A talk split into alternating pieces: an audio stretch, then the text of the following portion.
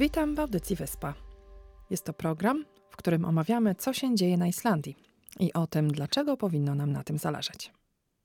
Nazywam się Margaret Adamsdottir, jestem reporterem wiadomości w telewizji RUF i jestem autorem tego programu. Sezon wielorybniczy zakończył się ostatniego dnia września. Złowiono 24 płetwale. Był to ostatni sezon pięcioletniej licencji połowowej firmy Kvalur HF. Decyzja, czy licencja zostanie odnowiona, należy teraz do minister żywności Svandis Svavarsdottir. Temat połowów wielorybów wywołuje różne reakcje i z wiadomych powodów jest bardzo polaryzujący, zarówno tu w kraju, jak i za granicą. Zaprosiłam do studia gościa, który ma dużą wiedzę na temat wielorybnictwa na Islandii i który mógłby mi pomóc rozłożyć ten temat na czynniki pierwsze. Michał Kuranta z wykształcenia jest antropologiem i pracuje jako przewodnik turystyczny. Pojawił się już wcześniej w wyspie i opowiadał o swojej pracy i o nurkowaniu. Dziś wieloryby.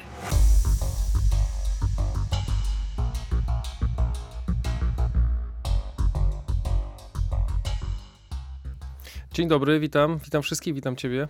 Witam ponownie w podcaście Wyspa. Dzisiejszym tematem naszej rozmowy będą wieloryby, bo jak wiadomo, temat przewija się ostatnio w mediach bardzo często. Wydarzyło się kilka rzeczy, które e, no, sprawiają, że o tym rozmawiamy, o tym myślimy. Ty od jakiegoś czasu się tematem interesujesz, także chciałabym żebyś opowiedział nam w ogóle, o co chodzi z wielorybami na Islandii. Jasne. Bardzo chętnie opowiem wam na temat wielorybnictwa na Islandii. Jest to dosyć ciekawy temat e, i wbrew pozorom nie jest, nie sięga on jakby bardzo, bardzo daleko w przeszłość, pomimo, mhm. że jest prezentowany przez niektóre osoby, że to jest jakaś wielka tradycja islandzka, więc nie jest. E, ale e, jest to temat w pewnym sensie polaryzujący, no i społeczeństwo i jakby opinię publiczną. E, no i myślę, że to też e, sprawia, że jest takim gorącym tematem, trochę takim gorącym węgielkiem, które też politycy się troszkę e, przerzucają i w związku z tym, że no, mm, nie ma właściwie większych powodów ze względów ekonomicznych, żeby poławiać te wieloryby i jakby większość ekologów jest generalnie przeciwko temu i duża część społeczeństwa również, to ścierają się pewne strefy wpływów, jeśli chodzi o politykę. E, I, I tutaj e, właśnie e, mamy do czynienia z takim trochę węzłem gordyjskim. Także myślę, że dzisiaj opowiem Wam trochę o tym właśnie węźle gordyjskim i, i czy da się go w ogóle rozwiązać. No właśnie, więc dlaczego uważasz, że jest to węzeł? Zacznijmy od tego. No to tak. Jest tylko jedna firma na Islandii, która posiada licencję na poławianie wielorybów. To jest Kwalur HF i Kwalur, czyli wieloryb po islandzku. No i tą firmą, głównym udziałowcem i CEO e, jest e, niejaki Christian Lofson, tak. który również ma ogromne, ogromne udziały, tam chyba bodajże 30% w HB Grandi. A dla tych z Was, którzy nie pracują w rybach i może jakby nie mają wielkiego pojęcia na temat islandzkiej gospodarki, no to w 2017 dopiero turystyka jako główny, główna gałąź przemysłu przeskoczyła rybołówstwo. A do tego momentu, no to praktycznie rzecz biorąc, no, przez cały XX wiek, a nawet i połowę XIX wieku, Islandia została kompletnie przetransformowana ekonomicznie przez rybołówstwo i w pewnym sensie e, można powiedzieć, że z kraju najbiedniejszego w Europie e, no, wybiła się na taki względnie komfortowy e, jakby stan ekonomiczny tutaj, właśnie ze względu na ryby. Właśnie ze względu na ten, to jest tak naprawdę największy resurs naturalnej Islandii, te ryby, bardzo, bardzo bogate e, wody e, wokół Islandii, e, no i też taki dosyć dobry system kwot, który sprawia, że nie są one przeławiane. Który Więc... też jest bardzo, bardzo dyskutowany oczywiście tutaj w kraju i jest wiele osób uważa, że jest niesprawiedliwy. I, to tak, ale to może pozostawimy, no nie, bo tak. będziemy dzisiaj mówić o wielorybach, no chyba, że wrócimy potem do tego tematu. Kiedyś na pewno. Ale jeśli chodzi o, o, o Habe Grandi, no to to jest jedna z największych firm, która skupiła ogromną, ogromną ilość kwot pod swoim skrzydłem, um, ogromne przetwórnie, um, zamrażalnie i, i, i pakowalnie tych ryb, a więc duża część tego biznesu. A więc mówimy tutaj o no, setkach miliardów koron, które wpływają do kieszeni, jakby do tego, kieszeni tego Christiana Lofsona. On jest miliarderem. On jest jednym z najbogatszych, e, jedną z najbogatszych osób na na Islandii.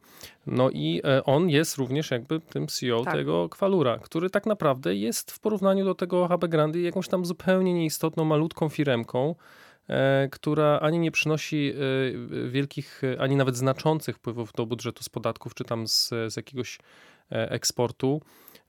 No i też zatrudnia dosyć niewiele osób, no bo to jest tak bodajże tam 100, 150 osób tak, w sumie. Tak. Także to nie jest jakiś e, wielki cios dla gospodarki, gdyby ta firma się zamknęła. Ze względu nie na... jest też ogromny zarobek, mhm. prawda? Dla nikogo, oprócz tych ludzi, którzy tam pracują tak. w tej firmie i dla niego to też e, relatywnie jest bardzo niewielki zarobek, ponieważ on już ma tyle pieniędzy jakby z samego połowu. czemu się tego trzyma?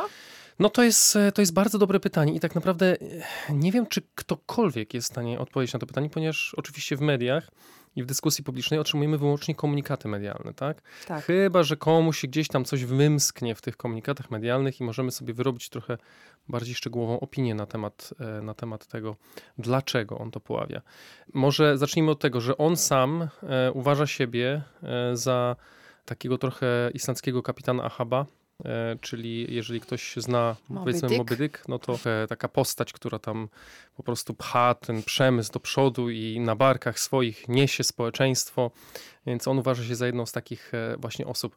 Czy to jest uzasadnione? Oczywiście mm, wspominaliśmy, no nie, dużo tutaj za i przeciw. E, no on ewidentnie, ewidentnie jakby ma, ma takie duże, wysokie poczucie własnej wartości na ten temat. No i on e, w, w, komunikatach medialnych e, prezentuje się jak taki obrońca wielorybnictwa na Islandii i tam faktycznie mówi o tym, że to jest tradycja islandzka, że, że, że tu nikt nie powinien decydować e, o tym, co my robimy wokół Islandii, czyli te jakieś zewnętrzne kraje, czy gdzieś tam gdziekolwiek indziej, na jakichś forach powiedzmy, nikt nie powinien decydować o nas, za nas. I to bardzo dobrze się wpisuje w ogóle w mentalność islandzką, bo mentalność islandzka, nie wiem czy jesteście tego świadomi, e, i tutaj warto chyba podkreślić, że w pewnym sensie są podobieństwa jakby między mentalnością tak by historyczną, polską, a islandzką, w tym sensie, że Islandczycy bardzo sobie, bardzo, bardzo cenią niepodległość. Niezależność, niepodległość to jest taki naprawdę ważny, taki ważny Ale ważny też jednostki temat. niepodległość moim zdaniem. Niepodległość, Nie tylko całej, całego narodu, ale też mhm. każdej jednostki. Zdecydowanie.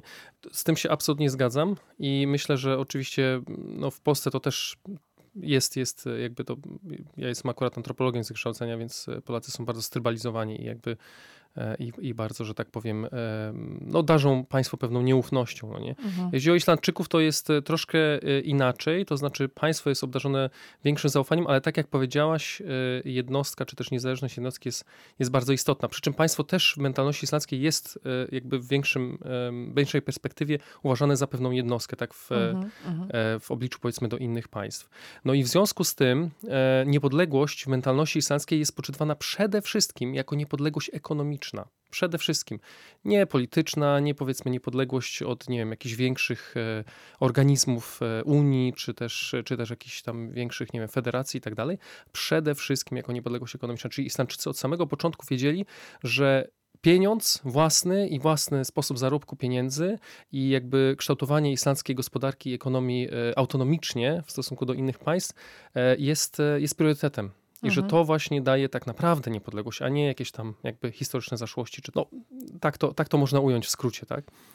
E, no i oczywiście Christian Lofson e, do tego nawiązuje i też właśnie uderza w ten dzwonek, tak? w, ten, w ten bębenek. Czyli dlaczego mielibyśmy mu tego zabronić, jeżeli to już istnieje?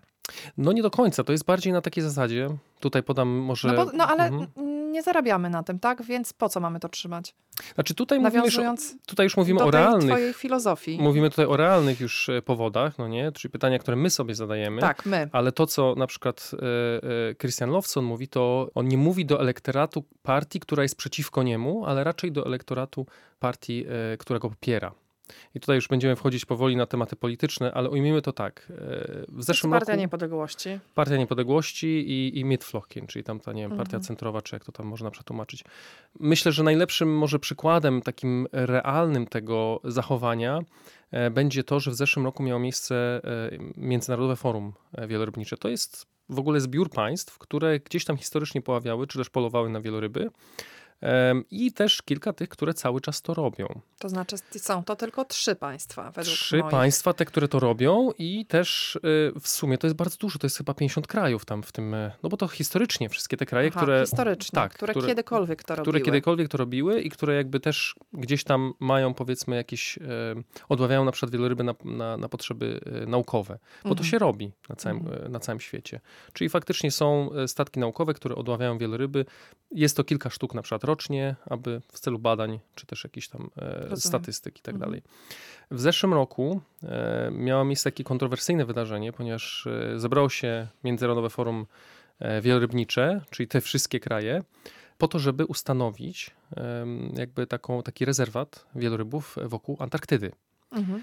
ponieważ jest to eksterytorialne wody, to są wokół Antarktydy, to nie należą do żadnego państwa, a więc wieloryby w pewnym sensie mają tam też jakby mm, swobodny przepływ, ale przez to, że są eksterytorialne, to też panuje tam e, możliwość, e, żeby na te wieloryby polować. Mhm. I e, oczywiście Islandia jest zbyt daleko od Antarktydy, żeby to miało jakikolwiek No, ale sens. są państwa, które nie są. Jak najbardziej, jak najbardziej. Na przykład Japonia. A więc te trzy kraje, które są wielorybnicze, które cały czas, pomimo moratorium, które już w No, 86, Japonia jest też daleko od Antarktydy. dosyć daleko, ale znacznie bliżej. Ale znacznie bliżej niż, niż Islandia. Mhm. I e, w 86 e, Międzynarodowe Forum Wielorybnicze ustanowiło moratorium na polowanie na wieloryby ze związku, w związku z za, za, załamującymi się liczbami tych zwierząt e, na całym świecie.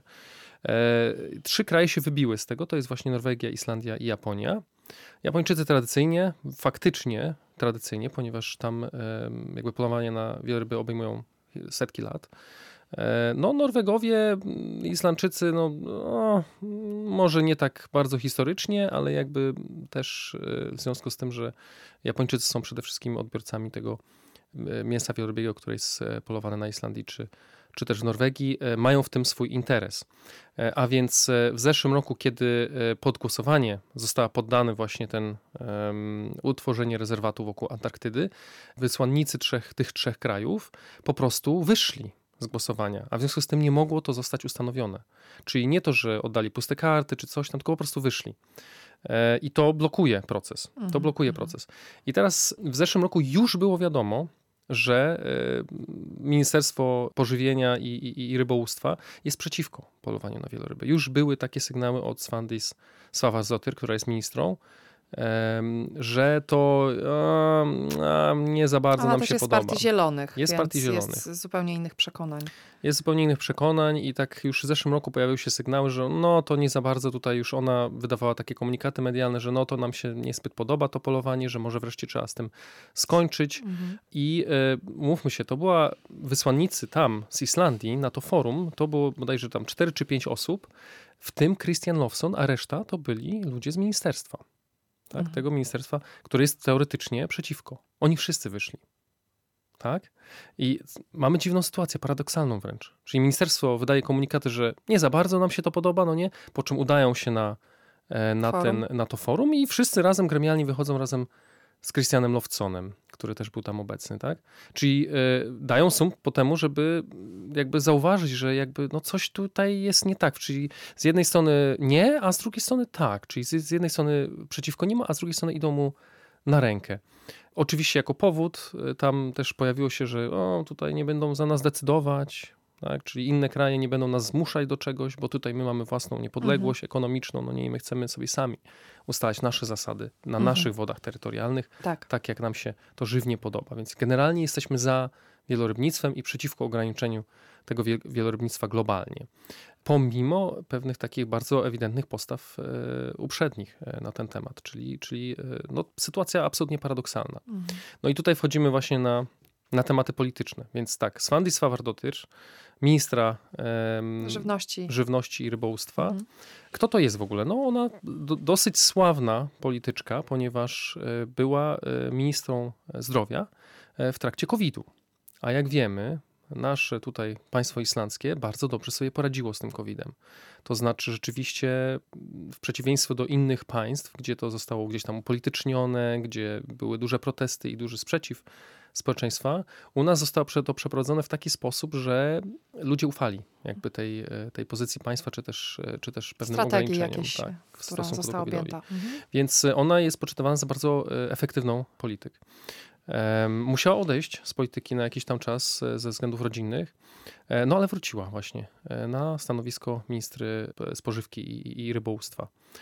No i tak jak wspominałeś, że ona jest z Zielonej Lewicy, więc Greiner, czyli ewidentnie tak, Zielona Lewica, tutaj jesteśmy ekologami. Tak.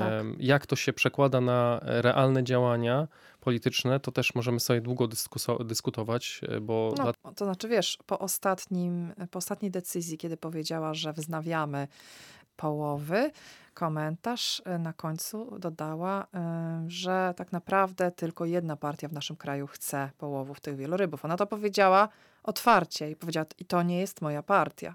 Także e, to też jest ciekawe, prawda?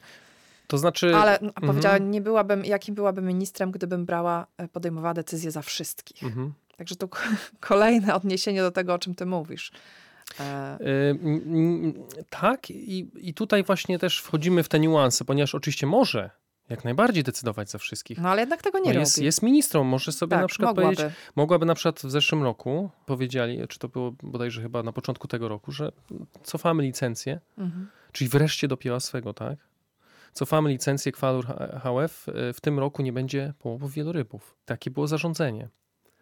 To było w tym roku, więc mhm. przez całe lato to jest bodajże 4,5 miesiąca w sumie, kiedy ta licencja normalnie obowiązuje, był zakaz połowów wielorybów. Mhm. A więc kwalur HF po prostu statki stały w, w porcie.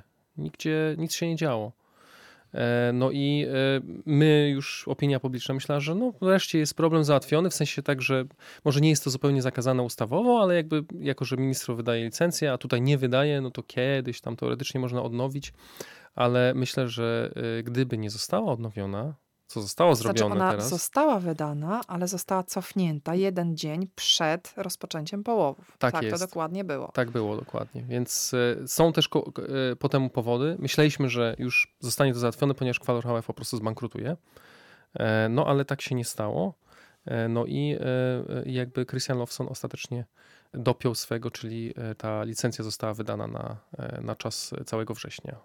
No ale znowu mamy kolejną y, sytuację, kiedy jeden ze statków, a łowią dwa, czyli kwalor 8 i kwalor 9, jeden ze statków jest y, y, zawieszony, bo przepisy, te nowe przepisy, które wprowadziła minister, nie zostały zachowane. Zwierzę zostało uśmiercone nie natychmiastowo, tylko męczyło się przez pół godziny. Powstały znowu nowe, tak jakby zasady, które zostały podane, i że jeżeli firma e, wykaże, że jest w stanie sprostać tym nowym przepisom, to zostanie wtedy statek przywrócony. Czyli nie wydaje ci się, że to może wyglądać trochę tak jak utrudnianie do tego stopnia, żeby to już całkowicie, żeby zniechęcić tych ludzi po prostu? Dokładnie tak jest, jak mówisz. Czyli e, mówimy tutaj o pewnym realnym wpływie, jaki ministerstwo ma na ten proces, a realnie ma bardzo niewielki a formalnym. Czyli formalny jest taki, że nie ma żadnych przeciwwskazań po temu, żeby owa ministra powiedziała koniec, nie poławiamy mhm. już więcej wielorybów. Ministerstwo e, Spożywki i Rybostwa ma absolutnie taką władzę, żeby to zrobić. Mhm. Absolutnie ma taką władzę. E, ale jak widzisz, coś tutaj jest nie tak, no nie?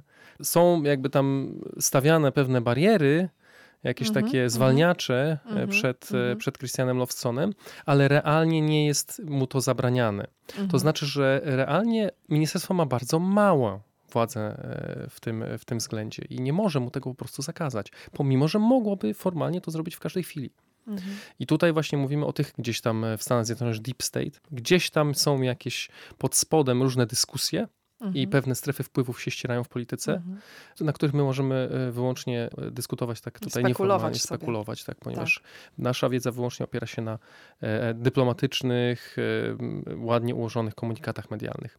Także to, co się dzieje, to jest Christian Lawson po prostu jako jeden z największych udziałowców w HB Grandi jest jednym z, jednym z, jedną z takich ważnych osób, po prostu świetnym kumplem, no nie, z większością polityków w Side of Lokurin mhm. czyli w Partii Niepodległości, e, która jest w koalicji z e, Zieloną Lewicą. No i Zielona Lewica też e, jakby przez ostatnie 7 lat rządów pokazała, że jest zupełnie bezzębna, jeśli chodzi o jakieś tam swoje ekologiczne, powiedzmy, mm, postępowanie w stosunku do władzy, jaką realnie dzierży e, Partia Niepodległości. Tak, przypomniał mi się sketch z szopki noworocznej, e, kiedy Katrin e, Jakobsdottir, premier, też właśnie z Partii Zielonych, wyprzedaje za bezcen wszystkie swoje ciuchy. Widziałeś to? Nie widziałem tego, nie. To właśnie jest obraz tego, o czym mówisz, bo ona jakby jest głową tej partii, prawda? I właśnie jej jakby działanie w szopce zostało tak przedstawione, że wchodzi do swojej e, szafy i stwierdza, że musi te wszystkie ciuchy sprzedać i zaczyna wyciągać po jednym, po jednym, po jednym coraz więcej. Mówi, a w zasadzie to nie chcę nic za nie. Nie będę ich drogo sprzedawała. W końcu oddaję je wszystkie za darmo. Mhm.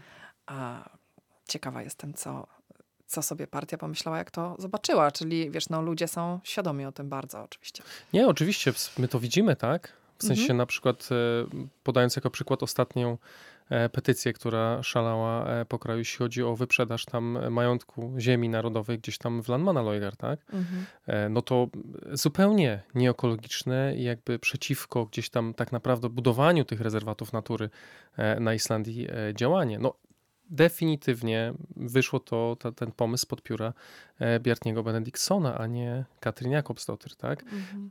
Powszechnie uważa się, że ona jest po prostu na, e, na sznureczku, na smyczy e, Bjartniego i mhm. że realnie jakby polityka, czy też pewne postulaty partii zielonych po prostu nie są realizowane. Mhm. No nie są, bo nie, nie widać są. ich w ogóle. Słuchaj, wróćmy do wielorybów, bo u nas poławiamy płetwale zwyczajne tak? I jest to jedyny kraj, który je poławia. E, więc tak, dwa rodzaje wielorybów, czy też dwa gatunki wielorybów są poławiane. To są przede wszystkim te finwale. To jest drugi największy e, wieloryb na świecie. Ten największy mhm. to jest płetwal błękitny. One są jednak pod ścisłą ochroną, e, ponieważ ich liczby są zastraszająco niskie. I oraz płetwale karłowate, czyli te mhm. tak zwane płetwale Minkiego. E, takie nie, nieduże. Nie? I to kwalur e, ma licencję na poławianie obu tych, e, tych zwierząt. A jak to się ma do tych gatunków, które poławiane są przez inne kraje, czy wiesz? Czy też są poławiane te gatunki w, w Japonii i w Norwegii? Zdecydowanie tak. Przy czym w Japonii też poławia się płetwale błękitne, czyli te największe. Przeczytałam gdzieś taki komentarz, że ktoś był sfrustrowany, że my tak jakby poławiamy nasze zwierzęta tutaj na Islandii po to, żeby Japończycy je jedli e, w paczuszkach jako chipsy z takich automatów e, sprzedawane. Lepiej powiem ci, e, że robi się karmę dla psów i kotów z tych wielorybów w Japonii. Oczywiście, że tak. Okay. I, tutaj, I tutaj też dochodzimy... No bo, to, to, no bo mhm. to nie jest jakiś tam... E, okazuje się, że to nie jest już w Japonii jakiś taki delikates, tak? Że po prostu sprzedajemy to mięso wielorybie do jakichś e, wykwintnych restauracji. Okazuje się, że jednak nie. To nie jest tak. Nigdy tak nie było. W Japonii nigdy tak nie było. W Czy Japonii... ja nie wiem skąd mhm. miałam takie, takie przekonanie, ale jakoś tak wydawało mi się, że wieloryb no to głównie ten stek jednak, nie? W Japonii te steki z wielorybów e, przez e, całe dekady były serwowane w szkolnych stołówkach. E, no i nie tylko, jakby to było mm, jakby dosyć takie tradycyjne i, i normalne całkiem danie dla Japończyków. Przy czym to w ostatnich dekadach się zaczęło zmieniać. Owszem, ze względu jakby na całą, e, powiedzmy, e, wszystkie informacje, które są prezentowane przez ekologów i wszystkie akcje tego rodzaju, które są, ale też oczywiście rynek się japoński zmienia do tego stopnia, że e, zastraszająco niskie jest teraz spożycie tego mięsa wielorybiego, więc tak naprawdę całe magazyny zastawione mięsem z wielorybów, które czekają przez całe lata na swoją kolej, żeby sprzedać. Zamrożone? Czy? Tak, za, po prostu zamrożone. No, to tego się nie da sprzedać po prostu w Japonii, więc sprzedaje się to za bezcen na przykład na potrzeby no, robienia. Tak, tak, tak, jak najbardziej. No nie? Także e, Japończycy też, do, oni dotują w ogóle swój przemysł wielorybniczy. Rząd japoński dotuje swój przemysł wielorybniczy, żeby on mógł przetrwać w ogóle, ponieważ rynek nie pozwala na to, żeby, ten, żeby te firmy wielorybnicze na Islandii e, były w stanie funkcjonować. Po co? No, jest to wbrew jakby zasadom kapitalizmu, tak? No jeżeli coś nie ma, nie ma popytu, no to po co jest ta podaż, tak? Po, po, po co to w ogóle istnieje? No właśnie, a u nas na Islandii jaka jest? Znaczy, właśnie po co ona istnieje? No bo y, to mięso jest odławiane, znaczy to mięso jest sprzedawane głównie na eksport, tak? I głównie do Japonii. Przede wszystkim, przede wszystkim, tak. To jest bardzo, bardzo niewielka ilość zostaje tutaj na, na rynku No bo z tego, z tego co wiem, no Lisi, czyli y, mhm. tran. E, Storsza. Tak, mhm. jest robione już tak, z torsza, tak, tak. nie z wieloryba. Oczywiście. Kiedyś był robiony z wieloryba, teraz już nie. Mhm. Dokładnie. Wyłącznie mówimy tutaj o e, wo wojnie politycznej. Tylko Mhm. i wyłącznie. Czyli Christian Lofson przeciwko, Wreszcie. no nie przeciwko reszcie, bo on jednak, opinia publiczna jest podzielona na ten temat. Tak, jest. E, Więc to nie jest tak, że on stoi przeciwko jakiejś tam zatrważającej większości e, obywateli, którzy opowiadają się przeciwko. Jest to duża grupa ludzi, którzy, która opowiada się przeciwko, ale jeszcze nie jest to większość społeczeństwa. Jeszcze nie. To Mhm. jest tak mniej więcej pół na pół w tym momencie. E, Wedle ostatniej ankiety, no to jest 40 bodajże 5% przeciwko i tam 30 chyba 3 za Mhm. polowaniem na wieloryby. Reszta to są po prostu ludzie niezdecydowani, którzy nie mają na ten temat żadnego zdania.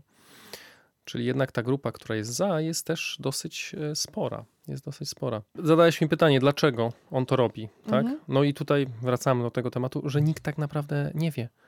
Wczoraj e, on udzielił wywiadu, e, w którym powiedział, że bo dużo ludzi tak uważa, że no to on chyba to robi dla sportu po prostu. No bo skoro to nie przynosi jemu wielkich zysków, ani dla państwa nie przynosi to żadnych zysków, to po co to w ogóle robić, no nie? Nie ma jakby powodów ekonomicznych do tego. A on e, wypowiedział się, że nie, nie, nie, nie. Ja bardzo cenię sobie mięso wieloryba e, i nie robię tego e, dla sportu. Absolutnie nie jestem, nie jestem sportowcem, no nie, że nie robię tego po to, żeby sobie jakieś rozrywki tutaj organizować, polując na wieloryby. No I też umówmy się, polowanie na wieloryby to nie jest wielka rozrywka. To nie jest tak jak gdzieś tam Joe Rogan, no nie, gdzieś tam w Stanach, no nie, skuszą lata po lesie i, i szczela do jelenia.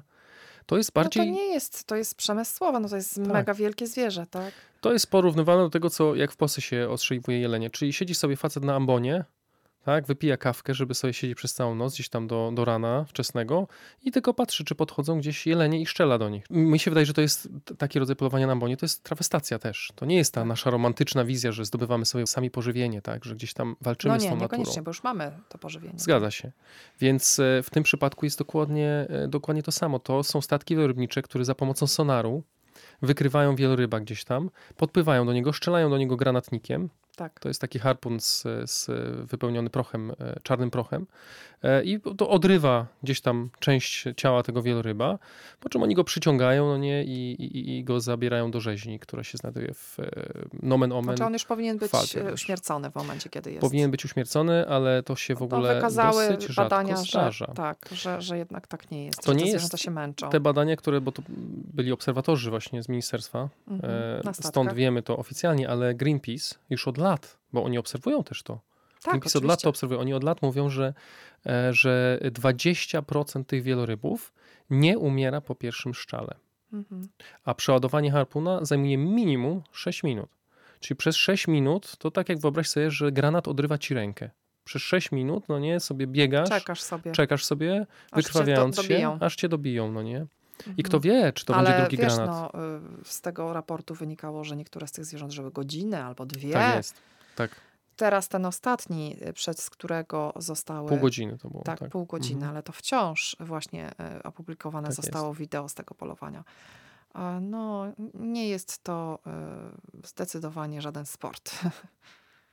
nie możemy tak tego nazwać. Absolutnie nie. Dziękuję Ci bardzo za wytłumaczenie nam tego tematu i e, mam nadzieję, że e, jeszcze się usłyszymy na ten temat, a może na temat e, islandzkich kwot. Jak najbardziej. Możemy i o tym porozmawiać. Chętnie przybliżę słuchaczom ten temat w następnym podcaście Wyspa. Także dziękuję bardzo za dzisiaj i życzę Wam wszystkim miłego dnia i również Tobie. Dziękuję.